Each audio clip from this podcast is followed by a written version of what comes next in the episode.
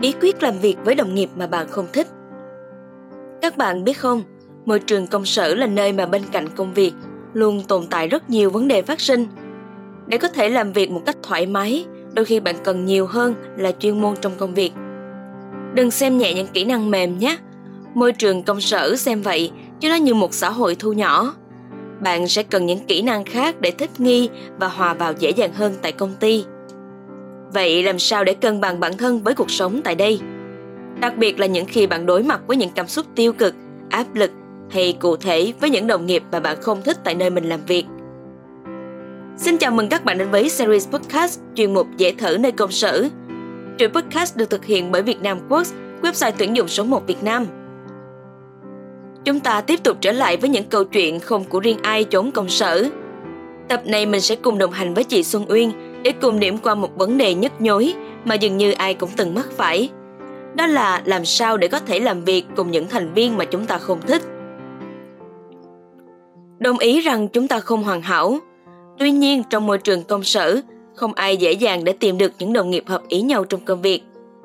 Mỗi người là mỗi bản thể khác nhau, mà vì thế chắc chắn mâu thuẫn sẽ luôn tồn tại. Tất nhiên có những người sẽ linh hoạt điều chỉnh vì tập thể và công việc để có thể phối hợp tốt hơn – nhưng cũng có nhiều người không mấy thể hiện tinh thần hợp tác hoặc là vì một số mâu thuẫn nào đó, cách giải quyết bằng mặt không bằng lòng cũng dễ khiến bạn nảy sinh những rào cản trong quá trình làm việc. Vì thế mà bạn rất cần chuẩn bị cho mình kỹ năng đương đầu với những cảm xúc tiêu cực của cá nhân về ai đó để vẫn giữ thái độ làm việc đúng mực và hiệu quả, không bị cảm xúc chi phối quá nhiều. Sau đây là một số chia sẻ mà mình đã đúc kết được thông qua quá trình chính mình trải nghiệm tại rất nhiều môi trường công sở khác nhau. Nếu các bạn đang trong tình trạng phải dằn lòng để làm việc với những đồng nghiệp mà bạn không thích, thì hãy lưu lại ngay những bí quyết này nhé. Mình hiểu rằng thật sự không mấy dễ dàng khi làm việc với người bạn không thích. Điều đó thật sự là một thử thách với mình thời điểm mình mới đi làm. Môi trường làm việc đôi lúc trở nên gượng gạo và không thoải mái. Nhưng các bạn yên tâm, bạn hoàn toàn có thể điều chỉnh suy nghĩ và thái độ của chính bạn để vượt qua những rào cản đó trong suy nghĩ và cảm xúc. Như mình nè, Lúc đầu mình cũng lo sợ và bối rối thiệt sự, không biết nên làm gì. Nhưng rồi mình dần dần tự suy nghiệm về vấn đề này và cũng đúc kết được một vài cách thức mà bản thân đã áp dụng và khá là hiệu quả. Sau đây là một vài chia sẻ của mình, hy vọng sẽ giúp ích cho các bạn, đặc biệt nếu bạn đang trong tình cảnh khó nói này nhé. 1. Tập trung vào mục tiêu chung. Tập trung vào công việc và mục tiêu chung của bạn và người bạn cùng làm việc, không tập trung vào những khác biệt cá nhân hoặc những điều bạn không thích ở người kia. 2. Đối xử với người kia bằng sự tôn trọng. Luôn giữ một thái độ tôn trọng và chuyên nghiệp đối với người kia. Hạn chế lên tiếng hoặc hành động một cách không thích hợp hay quá bị chi phối bởi cảm xúc. Hãy nhớ rằng họ là đồng nghiệp của bạn, dù họ thế nào không quan trọng, hãy cư xử đúng mực với bản ngã của bạn. 3. Tìm kiếm điểm chung tìm kiếm những điểm chung giữa bạn và người kia để tạo ra một mối quan hệ tích cực hơn có thể là sở thích mục tiêu hoặc quan điểm chung chẳng hạn 4. Giao tiếp trung thực Nếu có vấn đề xảy ra, hãy giao tiếp trung thực với người kia để giải quyết vấn đề đó một cách lịch sự và chuyên nghiệp. Tránh tranh cãi hay phê bình một cách không cần thiết. 5. Học cách tha thứ Nếu người kia đã làm sai hoặc có hành động không thích hợp, hãy học cách tha thứ và giữ một thái độ tích cực để tiếp tục làm việc hiệu quả. 6. Tập trung vào công việc của mình. Hãy tập trung vào công việc của mình và đảm bảo rằng bạn làm việc tốt nhất có thể, đóng góp cho mục tiêu chung của nhóm.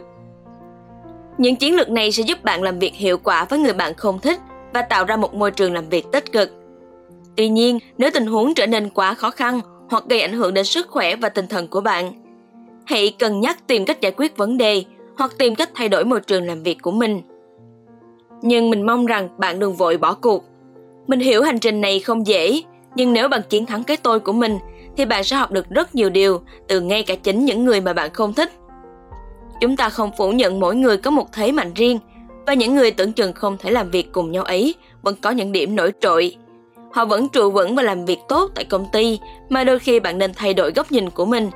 Mở tầm nhìn ra sẽ thấy họ có rất nhiều điểm tốt mà mình chưa kịp phát hiện.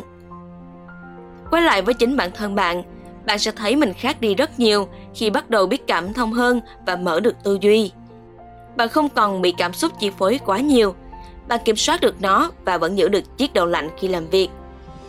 Kỹ năng quản trị cảm xúc Đây không phải là kỹ năng mà ai cũng làm được, vì nó sẽ giúp hình thành phong cách làm việc thực thụ và chuyên nghiệp trong công việc. Ngoài ra, bạn sẽ có góc nhìn thấu cảm hơn dành cho mọi người.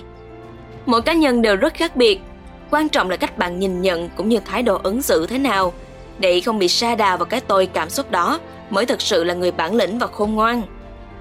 Vì trong công việc thì chỉ có đồng nghiệp chứ không có khái niệm người được yêu thích hay người mình không thích. Giữ cái đầu lạnh và quả tim nóng để ứng xử trốn công sở nhé. Chúc bạn thành công! Cảm ơn chị Uyên vì những kinh nghiệm từ chính sự trải nghiệm của mình. Mình hy vọng rằng những chia sẻ này sẽ giúp bạn vượt vũ môn trốn công sở nhé. Cảm ơn các bạn đã dành thời gian ở đây cùng Việt Nam Quotes để cùng lắng nghe và chia sẻ những giá trị cùng nhau. Còn bây giờ thì xin chào tạm biệt. Hẹn gặp lại các bạn trong các buổi trò chuyện ở những số podcast sắp tới nha.